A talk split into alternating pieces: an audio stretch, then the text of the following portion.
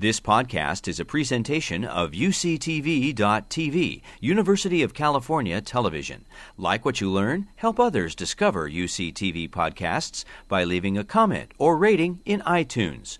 Also, make sure to check out and subscribe to our YouTube original channel, UCTV Prime, available only on YouTube at youtube.com slash UCTV Prime. This UCTV podcast is sponsored in part by Audible.com, your destination for the widest selection of digital audiobooks available, including many by guests you've heard here on UCTV. Audible.com is offering UCTV podcast listeners a free 30-day trial subscription and one free audiobook download. Just visit audibletrial.com slash UCTV to sign up. That's audibletrial.com slash UCTV. And thanks. Thanks, Evan, for that introduction. And Harold Koh, allow me to be the second person in this room to officially welcome you to our Legally Speaking program. Thanks, Marty. Um, as Evan noted, you had just an extraordinary career, uh, but I'd like to take you back for a moment to 2009.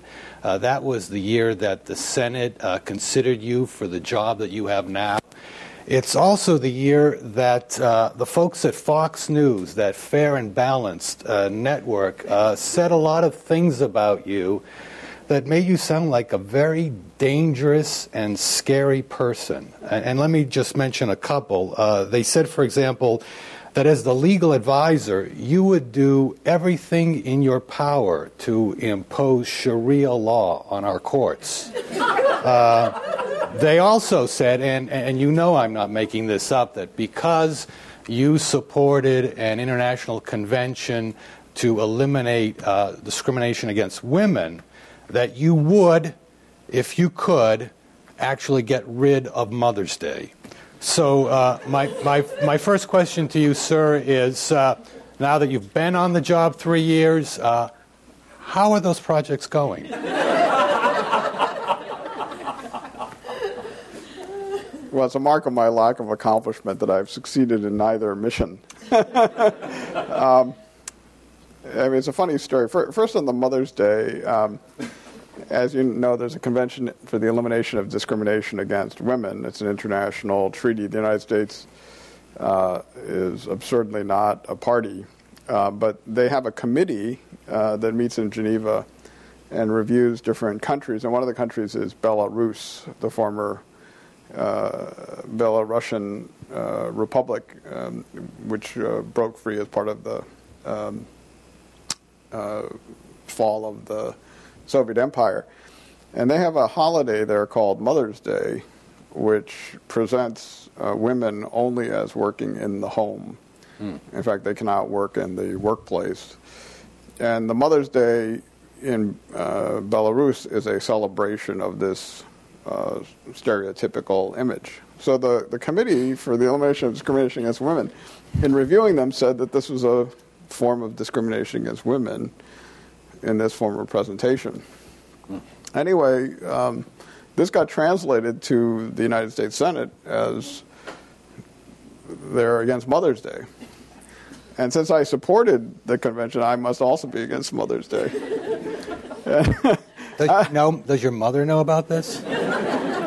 Yeah, my mother. So my mother has six children, and she was at my confirmation hearing, and she's sitting there listening to all of these senators saying that I hate my mother and uh, uh, I'm opposed to Mother's Day, and so there's a very funny moment, which is uh, my brother Howard is a doctor, and he was also nominated for a job which he's currently holding, Assistant Secretary of Health and Human Services. And he was so popular um, that he was actually confirmed without a hearing. and I, being the, the bad brother, uh, you know, I got into this big confirmation fight and, you know, became this sort of controversial figure. And so my mother says to me, as far as I can tell, one of my sons is an oncologist uh, and the other is a transnationalist. Uh, and it must be that the latter is much more dangerous. anyway, I've worked it out with my mother, and she's she's forgiven. I'm, I'm, I'm happy about that. Uh, were you surprised by the opposition that was mounted against you after President Obama nominated you? Oh yeah, I was, and um, you know, it's it's it's a little unnerving. Just to bring back some terrible memories, we actually have a clip from a Glenn Beck broadcast that I'd like to play, and, and just and, and just and just to put this in context, this was a few days uh, after your confirmation, and which also happened around the time that the pop singer Michael Jackson died, and Glenn Beck was complaining that the media was paying far too much attention to the death of this singer and not nearly enough attention to the fact that the Senate had just confirmed to a very powerful position a man who was going to destroy the American way of life. So let's let's play that. Hello America. Michael Jackson still dead. Here's tonight's hot list. Some common sense solution to where the stories of mainstream media is not doing their job on falling down. Do you remember uh, Harold Koh? He's a guy that uh, New York Times, I think, gave us a lot of heat because we said, "Oh, look at him! He's a transnationalist." He's the former dean of the Yale Law School, nominated to be the legal advisor for the State Department. He also believes in transnationalism. That is the blending of international and domestic law. Don't like the domestic one? Well, I don't know. What's the rest of the world doing? Maybe we should adopt that one. He was confirmed last week. Didn't hear about it? Oh, Michael Jackson's dead. Just thought you'd like to know the guy who's going to be now negotiating peace treaties and affect international law is a fan of the global legal system. So let's stipulate here at, at this point that uh, Glenn Beck is a crazy person, uh, or, or at least he does a great job of pretending he's a crazy person. But, but that said, is there an implicit point that he's making there that's not so crazy? And, and that is when you look at the relationship between national sovereignty and international law, isn't it true that whenever you make international law stronger, the privileges and rights that are associated with national sovereignty are inevitably weakened? Uh, I don't think so. Uh, when I was a kid, and I'm sure when you were a kid, Marty, um, if I wanted to go abroad, it would take me months to get a visa. Um, I had to get traveler's checks. Uh, if I wanted, when I was just graduated from college, to travel across Europe, you had to stop at every single border. Mm-hmm. Um, there are many things you couldn't do. Uh, because of international law and treaties that have been negotiated, we're, we're free. But let's. I, mean, I, I, can I can withdraw money from a ATM machine in Munich, Germany, having flown there the night before on my Schengen visa what freed me was international law. So somehow the notion that sovereignty, uh, that American freedom is threatened by organizing with like minded countries around common legal principles um, makes about as much sense as saying that California's sovereignty is threatened by being part of a union with Alabama. But what if I want to say mine a Nicaraguan harbor. If international law is strong enough, it's going to stop me, right? Uh, and I think it probably should. well, with respect to the United States specifically, is there, do you think, a, a tension to be acknowledged between meeting our international obligations, uh, especially as they pertain to human rights, and the structure of our Constitution?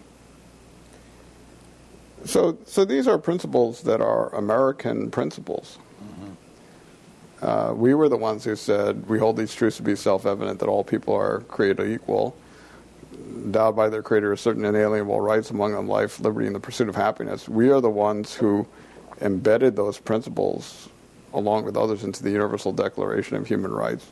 So we, we uploaded these rights from our Bill of Rights into international law and we promote their spread around the world. We, we meet with the Chinese, we urge that they follow these principles.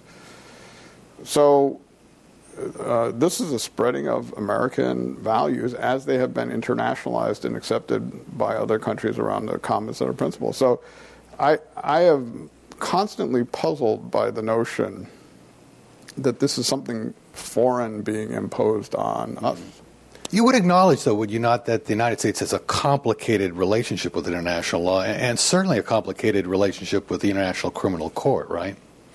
I mean, um, we're still not a party to it, although I think the tone has certainly changed since uh, Barack Obama became president? Oh, I think the tone has changed very dramatically. So, um, I was in Nuremberg last week, uh, and it was my first time there.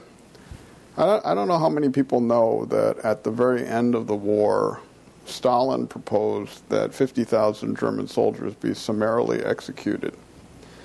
And it was the Americans who pushed for them to be tried mm-hmm. before an international tribunal. And then we dispatched our Attorney General, Francis Biddle, to be one of the judges, and um, our Justice of the Supreme Court, Robert Jackson. Mm-hmm. And he gave the famous speech where he says, you know, never has power paid greater tribute to reason than for five great nations flushed with victory to stay the hand of vengeance and try them in this setting.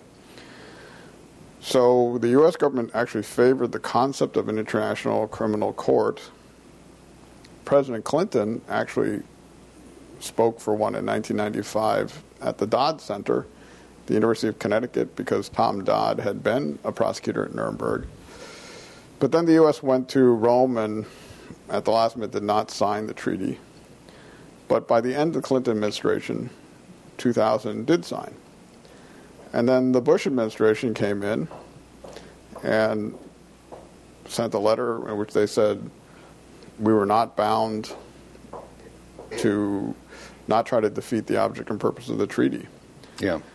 But what this administration did was we made a couple of basic calculations. First of all, um, the United States has supported every ad hoc tribunal the Yugoslav tribunal, the Rwanda tribunal, uh, Sierra Leone, Cambodia. Those are phasing out. And the standing tribunal, which has 113, 114 states parties, we're opposing. Uh, mm. I mean, how does that make any sense? Yeah. Secondly, even if your only goal is to protect yourself, um, you want to be engaged because you know we had not participated in any meetings. We didn't know any of the players. Yeah. So from the beginning of the administration, we started to attend the meetings, and um, as a result, we have now moved from a policy of hostility to positive engagement.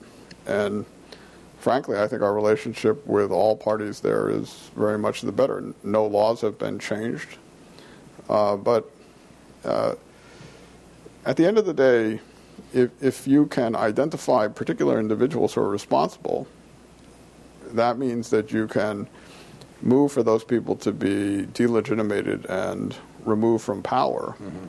and you don't have to occupy their country. Yeah. Which, by the way, in an age in which we have a limited hard power, is very useful. Let me ask you this. Uh, when you go to places like Russia or China or Saudi Arabia, and you tell people that they need to do better with their human rights records, and they kind of roll their eyes and, and say to you, uh, Mr. Koh, with all due respect, how can you lecture us on human rights uh, when you represent a country that has the highest incarceration rate in the world, where, in spite of your affluence, you have over half a million homeless, and where government officials who have clearly violated the Convention Against Torture enjoy what is, in essence, uh, blanket immunity from prosecution. Uh, what do you think the right response is to that? Americans show exceptional leadership. Mm-hmm. Um, there is no doubt about it. Uh, virtually every important good thing internationally that has happened, virtually every human rights activity has been led by Americans. On the other hand, the bad exceptionalism is that we often try to be treated as different or somehow uh, ask for a different standard of evaluation. And what I've noticed is that the more we engage in bad exceptionalism, the more it diminishes our moral capacity to do this kind of exceptional leadership. Mm-hmm. But I think it's very important that, um, and I've served in the government 10 years of my um, professional career. If, if we keep saying America is the problem, America is the problem, we forget the number of times where America is not only the solution, but if America is not the solution, there is no solution. Mm-hmm. There, there is no solution to the Middle East crisis that does not involve America. There is no strategy for North Korea uh, returning to the community of nations that doesn't involve American leadership. So the real question is how can America maintain its distinctiveness without moving all the way to double standards? Mm-hmm. Let's talk a little bit about your background. Your father was a diplomat. Uh, he uh, served as a, uh, a, representative of the first democratically elected uh, government of South Korea. Uh, that career ended abruptly uh, when that government was overthrown in a military coup a little over a year after it came to power. your father decided that instead of serving the regime, he would spend the rest of his life here in exile in the United States. you were, I guess, what five, six years old at the time. But as far as you know, was that a difficult decision for him to make? Oh, I think it was. Um, so my father was born to be a great diplomat, um, and he only got to do it for one year, and he never naturalized. He never became a U.S. citizen because he always wanted to feel like a Korean, and he endured all kinds of inconveniences. I, he went through the wrong the, through the uh, resident alien visa line for the rest of our lives. Um, he taught at a state university. That was a major issue initially because aliens couldn't teach at the universities. But the moment that I'll never forget, which was as soon as the night that the government was overthrown, my father was a senior official at the U.S. Embassy at the Korean embassy in Washington, they had a meeting in which 50 people gathered and they took an oath that they would never serve the military regime. Mm-hmm. And my father was the only one who kept that promise. And I asked him once, How do you feel about that? Because the others who broke the promise all became famous ambassadors, prime ministers, etc. And he said, you know, there will always be someone in these government jobs who's willing to say or do whatever it takes to get those jobs. And so nobody remembers them. And he said, um, on the other hand, the people who had principles and stuck by their principles, people don't care whether they have jobs or not. Mm-hmm. Um, when I went to Korea with Madeleine Albright, we met Kim Dae Jung, who was a friend of my father's. And uh, I think this could be the most, maybe the most moving moment of my whole life. Kim Dae Jung had been sentenced to death. He was under house arrest for many years. He was nearly assassinated. But he ended up winning for president, and then he won the Nobel Peace Prize. And when we started the meeting, he suddenly stopped the meeting and said, I'd like to point out the presence of the son of this great Korean hero. Hmm. And suddenly it was all worth it. He didn't say he had been prime minister, he didn't say he had held any government job, but he said this was a man of principle. And I thought, well, you know, he's vindicated. So that made him a very powerful role model, I, uh, I would imagine. But, but then again, you know, I read in an account that he also, as you were getting on in your career, he, he strongly advised you to keep a low profile, stay away from controversy, don't make waves. so I think there were some mixed signals sent there, and, and I'm wondering how you sorted that out. Why? I, I disobeyed him. well, you know, what was pretty hilarious was my father was an international lawyer, a professor, and a diplomat and he encouraged me to be a physicist because he thought I would win the Nobel Prize for science. Turned out I was very bad in science. Mm. The first Korean to win the Nobel Prize was a human rights activist. And I ended up as a lawyer, a diplomat, an international law professor, just like my dad. Let me track your career a little bit. Uh, you went to uh, Harvard Law School. You clerked for for uh, U.S. Supreme Court Justice Harry Blackmun. Uh, you then took a job with the Reagan administration as an attorney with the uh, department's Office of Legal Counsel. And among your assignments, as I understand it, uh, you worked on a brief contesting an international court's review of CIA operations in Nicaragua. You wor- also worked on the legal justification for Reagan's invasion of Grenada, which was launched without congressional approval. And you came to believe that the man you were working for at the time, uh, Attorney General Edwin Meese, was one of the most dangerous men in America. So, would I be going far out on a limb to suggest that your heart wasn't in that job? Yeah, but before that, I'd been working in a large law firm where I had the exact same even feeling. worse. Uh, No, I, well, I mean, look, I think I think uh, I would say this to law students is um, you really need to know who your clients are, um, and you better believe in their causes. Um, you know, there's some people who advocate something called the taxi cab principle, which is um, it- it's sort of a British barrister's concept. Whoever gets in your taxi, you drive them. Yeah. You know, to be honest, if Pol Pot got into my taxi cab, I'd say take another cab. So you became a law professor at Yale after the OLC experience. And uh, in the early 90s, you and a group of law school students at the Lowenstein International Human Rights Clinic, which I understand you co founded with another human rights attorney named Michael Ratner. Um, There was a student there named Bill Dodge. yeah.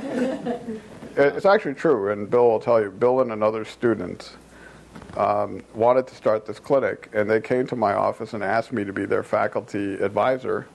And I said, "You know, are you crazy? I, I, I just got tenure. I said I'm too busy to do it." And then he showed up again, and then they they sort of maneuvered me into the situation where could I just supervise one case? And I said, "I'll do that." You know, twenty thousand hours later. Is this the Haiti case? We did a whole series of cases. Yeah. We did uh, alien tort cases. We Right. did the Haitian refugee cases. But I enjoyed it. I mean, the truth was that um, uh, it was a way that I could work with students as friends. Yeah.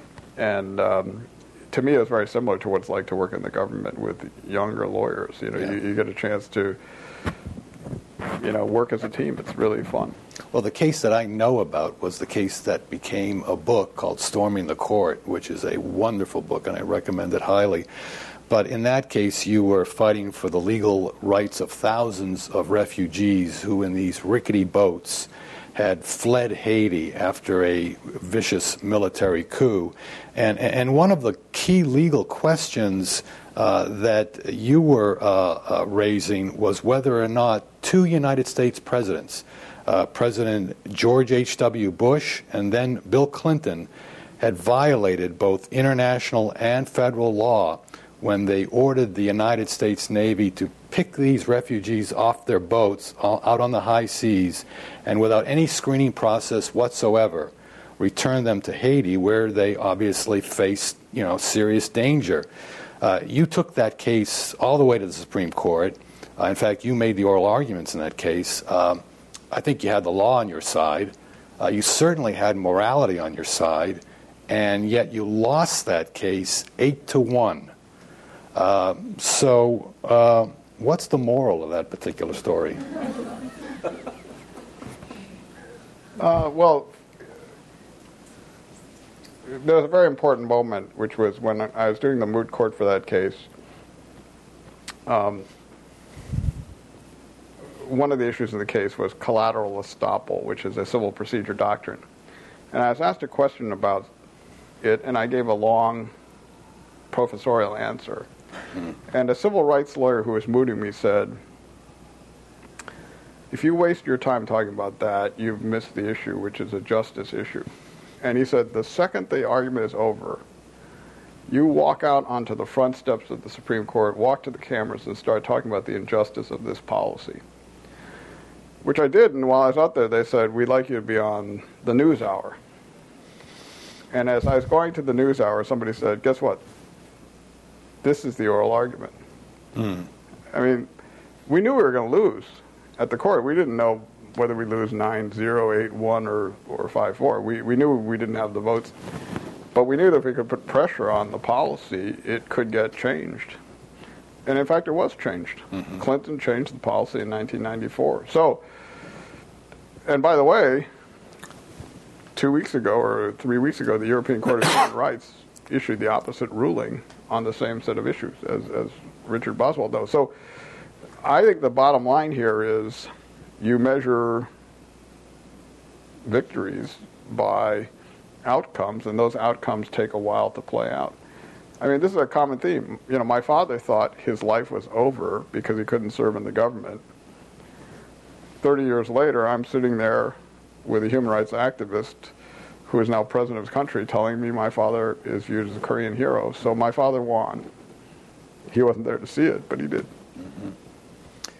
In that book, Storming the Court, uh, it, it, said that you uh, made a, a, special play for Justice Scalia's vote. And, and so uh, that obviously begs the question why in the world did you think you had a chance with Scalia? because the text was clear. Okay. so we, we were counting we were counting on um, his theory of statutory interpretation to actually be followed by him in that vote, and so we were sadly disappointed.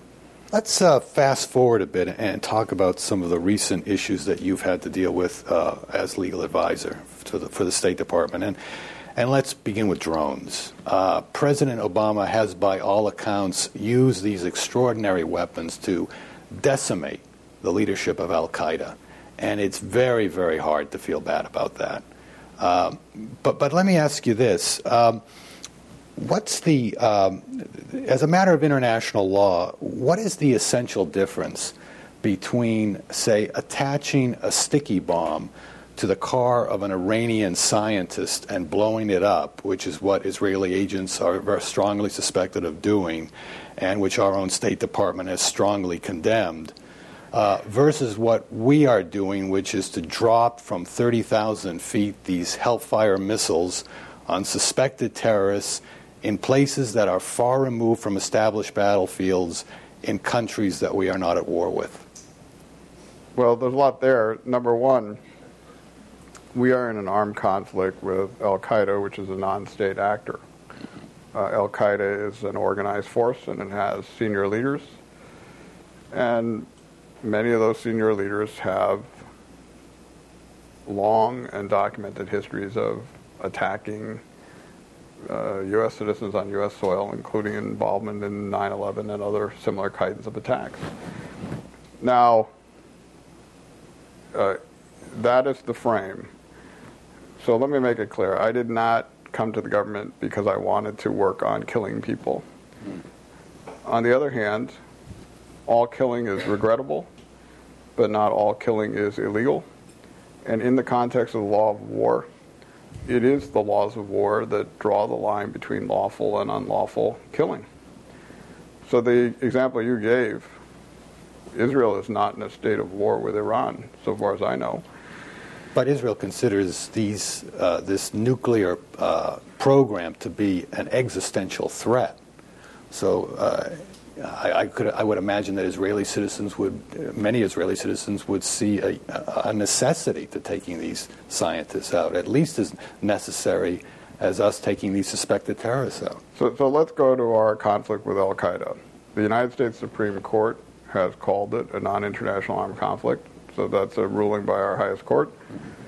The Congress of the United States, with the signature of the President, uh, authorized the use of military force against senior Al Qaeda leaders. And then the question is can the president con- conduct that with a high degree of precision? Now, uh, warfare over time has involved less precise weapons, but the story of the evolution of military weapons is to enable more precise remote targeting, whether it's arrows or catapults or bombs or drones. Mm-hmm. So the challenge is was it lawful after Pearl Harbor for the U.S. High Command to target the Japanese general who launched the attack on Pearl Harbor? I believe it was. It's consistent with the laws of war. Was it consistent with the laws of war for the President of the United States to authorize an attack against the person who himself claimed responsibility for killing 3,000 innocent people on U.S. soil on 9 11. It is a similar kind of situation. This year, a Newsweek correspondent, David Klaidman, uh, published a book called Kill or Capture The War on Terror and the Soul of the Obama Presidency. Did, did you happen to read it? Uh, I've, I've parts of it, yeah. Anyway, there's, a, there's one passage that I'd like to read to you in which he describes the mindset that he says that you were in roughly six months into your tenure as a legal advisor. Uh, Klaidman writes, quote, At Yale, Koh had memorized the names and faces of his students, bright eyed idealists who wanted to use the law to improve the world. Now he was studying government hit lists, memorizing the profiles of young, vacant eyed militants, and helping to determine which ones could be put to death. Koh wondered, how did I go from being a law professor to someone involved in killing? End of quote. Um, does, does Klaidman in that passage accurately, accurately describe what you were thinking and feeling then? Well, clearly he's inferred stuff about my thought processes, but it, it is true that you're. Uh, put yourself in my shoes. I, I'm the lawyer for the State Department my job is to ensure that U.S. activity uh, complies with international law. The way that you can determine that is to determine whether persons are lawful targets. And therefore, and, th- and these people are not going to receive a trial because target lists in military campaigns are not subject to judicial review. They've never been the due process they're going to get is from me. And whether that should be the way it is or not, that's my job. So I have to be absolutely sure before uh, I participate in some decision that the person poses a genuine threat to U.S. interests. And that requires I know every bit as much about that person as I knew about students I was trying to teach and help. And it's, it's, a fairly shocking thing to realize. I mean, there was one suspect who we were following who was the exact born on the exact same day as my daughter.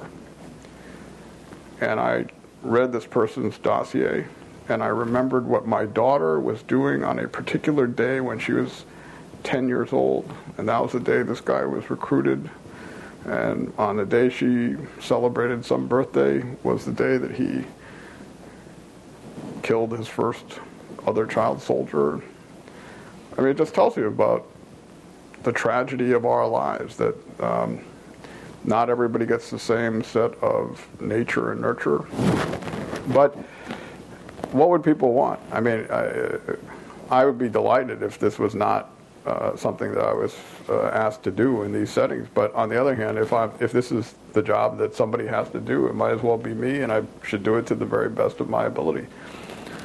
So I've devoted many, many hours to it, and um, you know, when I'm done, somebody else can do it, mm-hmm. or the whole process can be changed. And there's obviously a, a process we would like to move to that uh, I think many people in this administration would would be interested in exploring. But for now, um, you know what they say. Uh, this is this is the profession we've chosen, and you, you've got to do the very best you can as well as you've done that job, and as just as this war is that uh, this administration is waging, do you worry about the precedents that are being set? I mean, oh, it's, yeah. it's, it's, it's very likely that uh, future presidents will not be as up to speed on just war theories as this president is.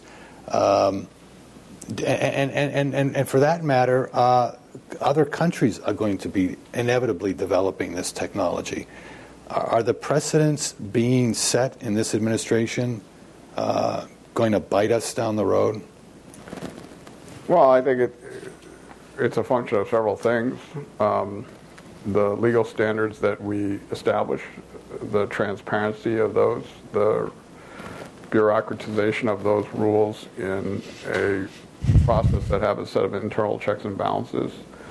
Um, I personally believe a fair number of the press accounts have been very helpful in terms of clarifying exactly how much how seriously these things are are done. And um, you know, we do have very strict classification rules. You know, I mean, people are being prosecuted for violations of these rules. Secrets are not mine to give away. Um, you take oaths, you sign documents. So, um, I think, do I worry about where this is going to end up? Yes. Um, is it where I want it to be right now? No. Do I have some confidence that with enough care and attention it will get there in time? Yes. And so that's why the project, as painful as it is, is important. I mean, I think what's confusing people is that the, both the nature of the enemy we're fighting and the nature of the weapons we're using to fight that enemy terribly blurs the line between fighting a war and fighting crime. And, uh, and I think that's why uh, this administration, like the last one for that matter, for that matter, keeps getting tied up in knots over this, uh, this idea of due process.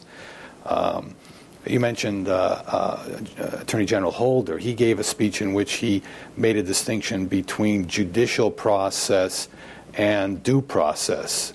And you know, some of our targets are, uh, if they're American citizens, uh, should get due process, but not judicial process. But how can it be due process if, in the end, the president is serving as judge, jury, and executioner? Well, we're in a law school here where everybody knows about Mathews versus Eldridge and due process as administered by the administrative state. And there's a the strength of the private interest, the strength of the public interest, and the risk of error, and whether the procedures being applied guarantee and protect the private interest. And executive officials do that every single day, and it's being done in this context as well. And this is a very novel situation because there's an effort to do this in the context of armed conflict. Um, so, when George Washington targeted British redcoat leaders who he thought were leading forces to be killed by Mel Gibson, or they didn't publish those target lists, and they didn't run them by a court either. Yeah. Um, so the question is, how do you preserve fairness and process in the context of armed conflict situations? And that's that's the, the, the complicated translation exercise that's going on here. And it's, it's very difficult to do it perfectly, I, I agree. But that doesn't mean that good faith efforts in that regard aren't being done. Mm-hmm. Of all the targeted killings that we've read about, uh, the one, of course, that's generated the most controversy was the killing of Anwar Awlaki, uh, an American citizen living in Yemen. Uh, well before Awlaki was actually killed, uh, the press had reported that he was on a hit list, and it was in that context that his father, Nasser Awlaki, also an American citizen, went in the court demanding that this administration present its rationale for why his son was on a hit list. And the administration's response, in essence, was that this was none of the court's business, that uh, the father had no standing, and that the questions being raised were political questions and therefore non justiciable. Would you have been comfortable making that argument in that court to, to this man's father?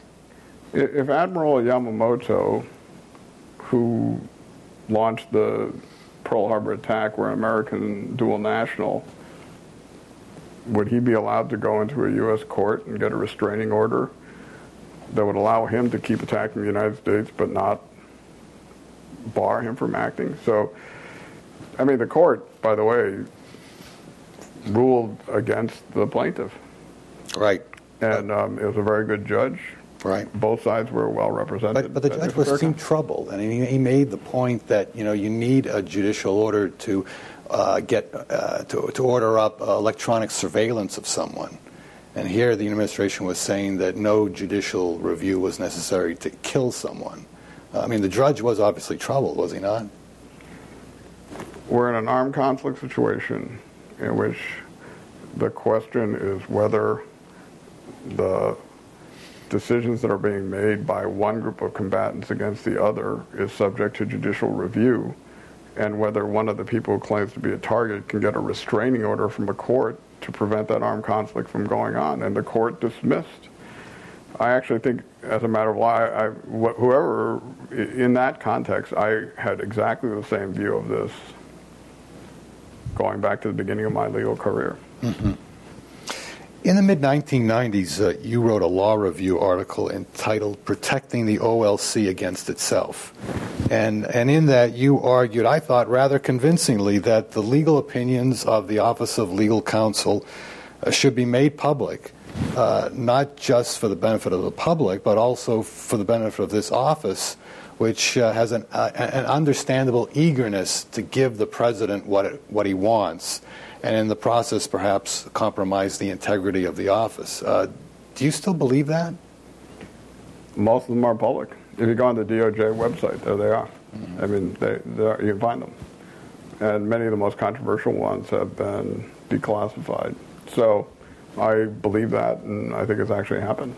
But, but when the administration says we can't confirm or deny that we have an OLC opinion in a vault somewhere on this Awlaki thing, um, isn't that a little silly? Every organization I've ever been in, Marty, and I'm sure yours too. Like I, I could ask you, how did you come to write the California lawyer, lawyer story about X, Y, or Z, or who are your sources? Every organization will come to a point where they say that is a confidential process. We need that confidentiality to do our work.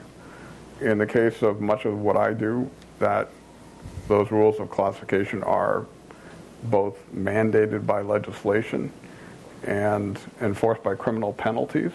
I'm not free to waive them on my own.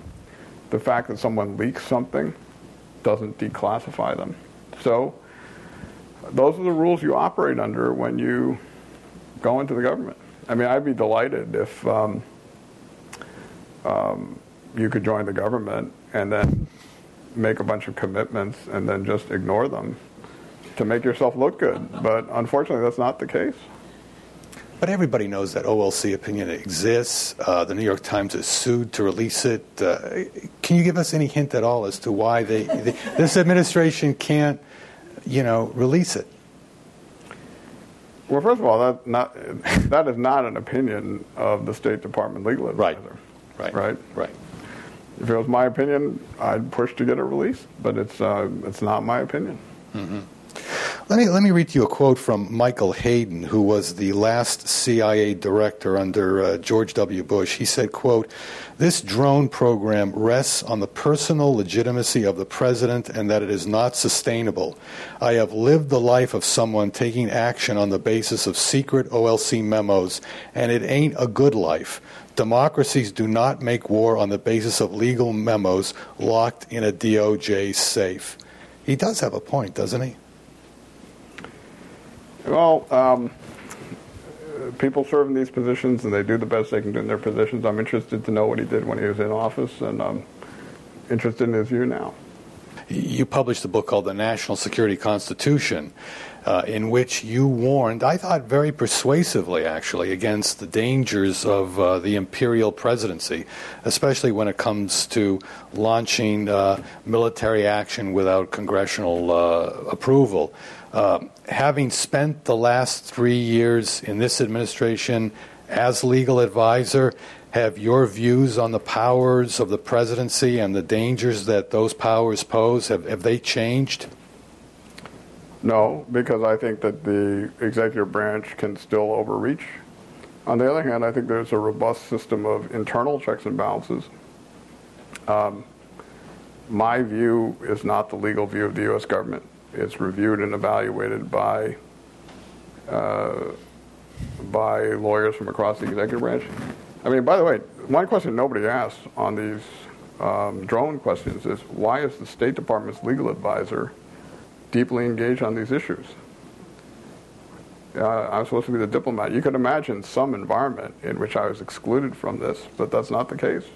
So there's a rigorous system of internal checks and balances at play. Yeah. And people fight each other over these legal opinions um, uh, with the most sophisticated and principled legal arguments that they can muster.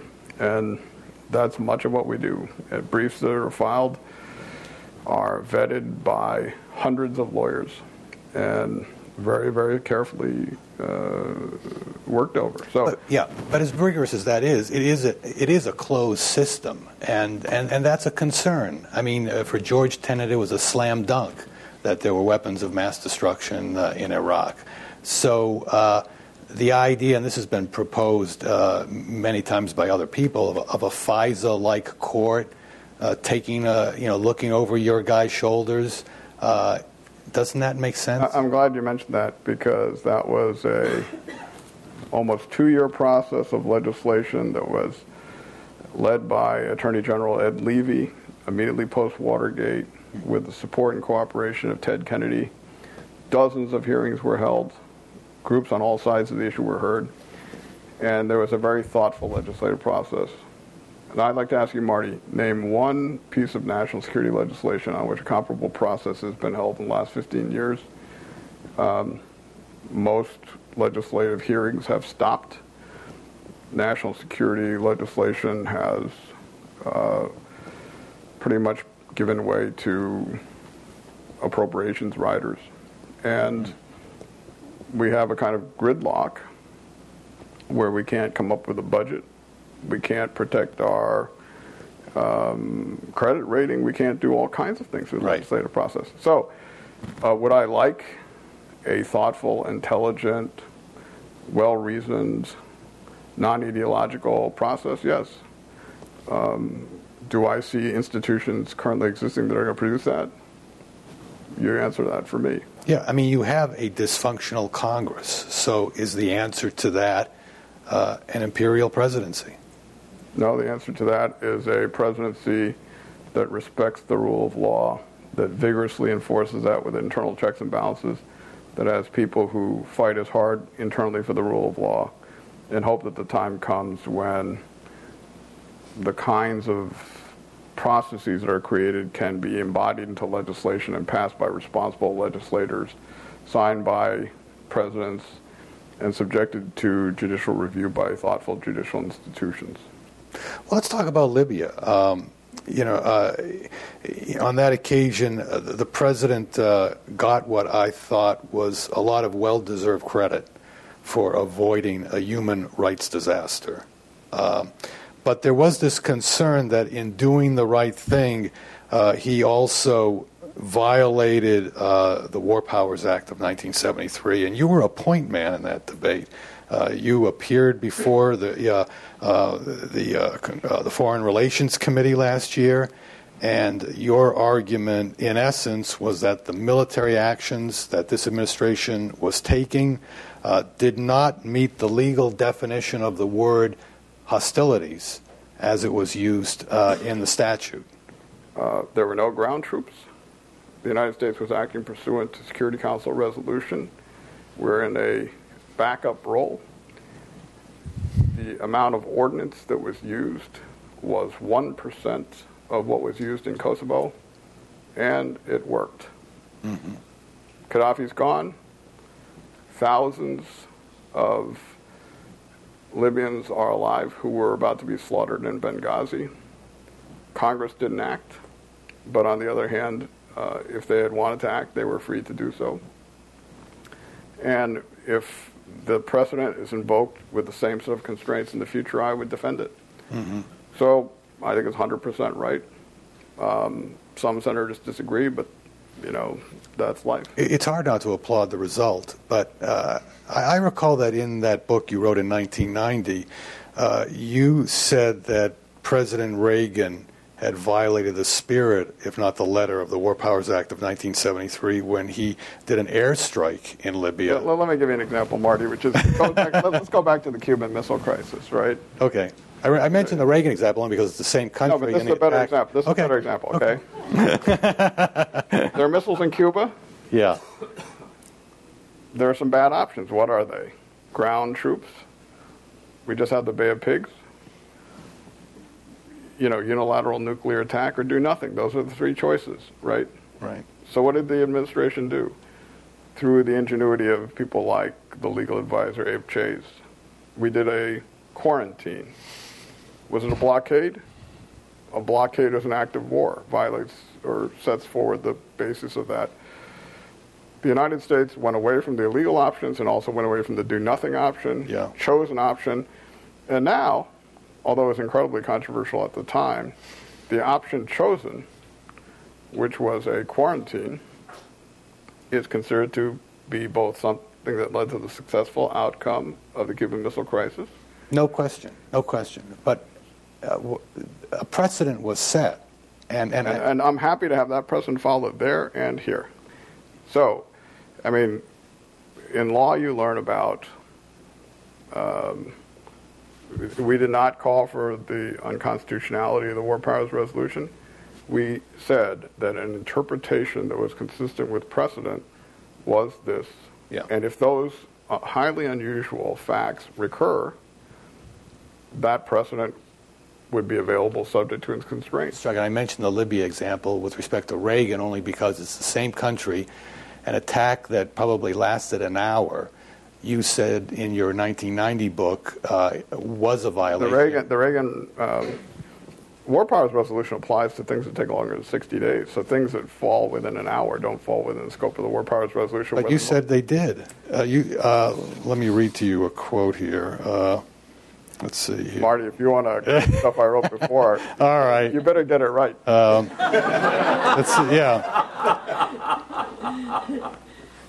Well, let's see. I, I had made a simple point, Yeah. which is that the War Powers Resolution is a gimmick. Hmm. right. Because what we want is for Congress and the President to talk about when to go to war. And that a deadline is supposed to force people to talk. And the deadline, if it's automatically triggered, sometimes gets people to talk and sometimes it doesn't. But if your goal is to actually have consultation, you should actually have consultation. And that one of the most strange things about the War Powers Resolution is it allows troops to be put in for 60 to 90 days Yeah. but says nothing about when they should be put in in the first place. That's what I said there, and that's what I say now. I, you know, I went back. I mean, I'm not going to put out rationale without reading my past work on this, mm-hmm. and I, there's absolutely no inconsistency between anything I wrote before and what is there.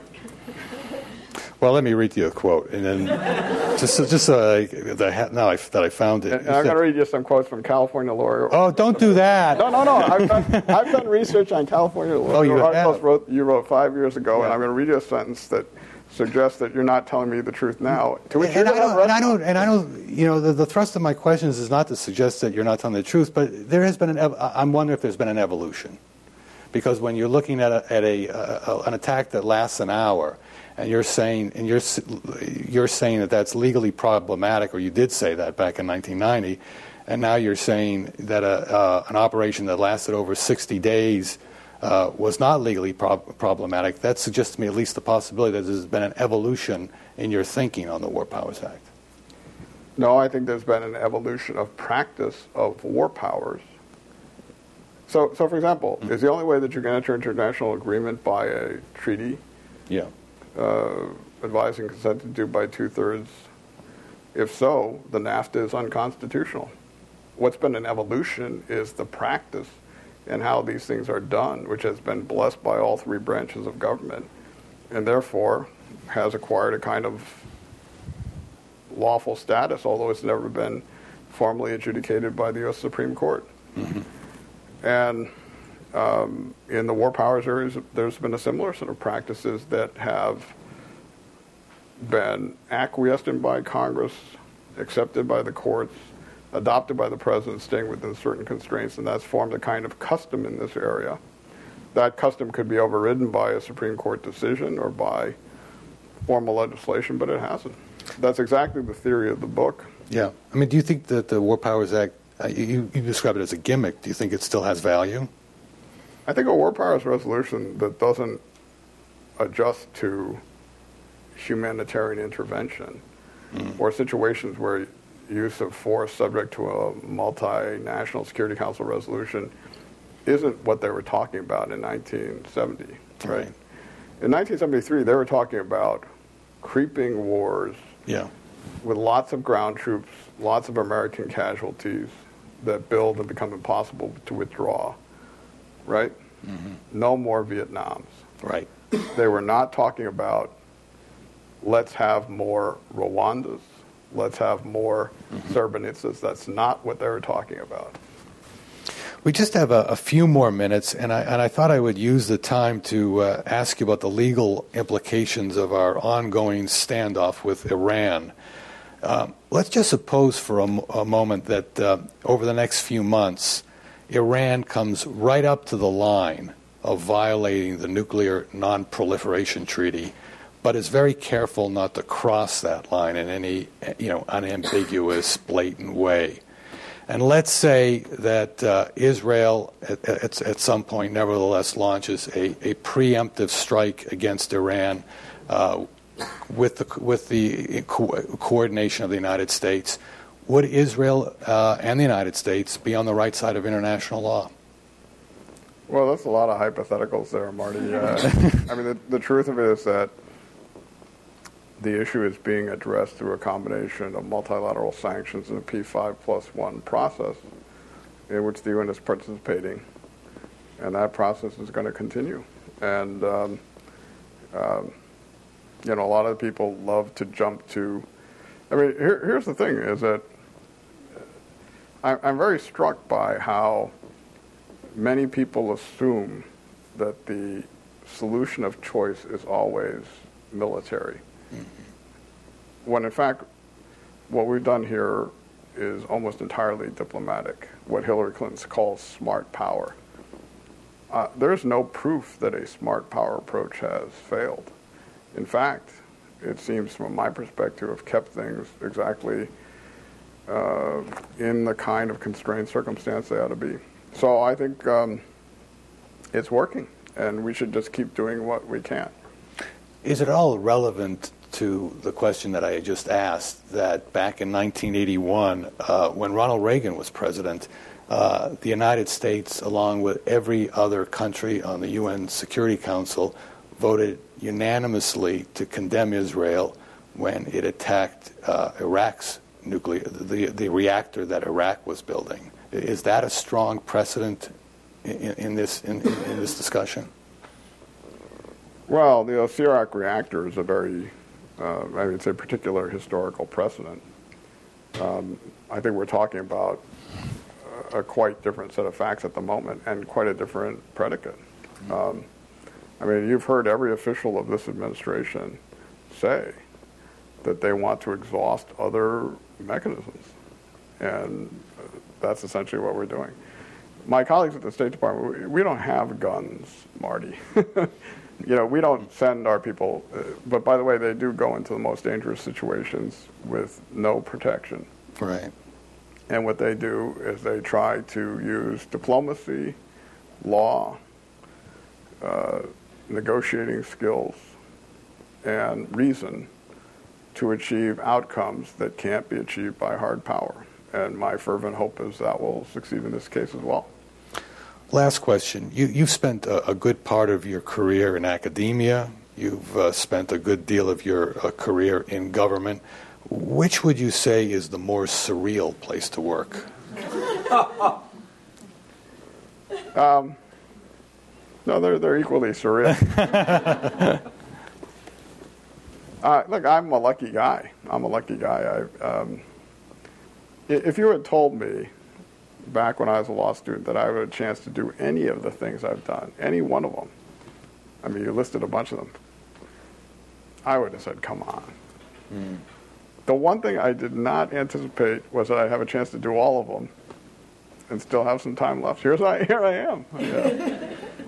But, you know, I, I have come to admire those baseball players who throw the knuckleball because they just get up there and keep throwing it up there until they're in their 50s and their goal is sustained mediocrity. That's my own ambition as well.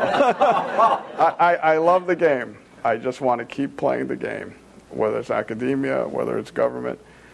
I'm lucky to have had the chance. My, my father got to play the game for six months a year. Hmm and he was as talented as anybody. But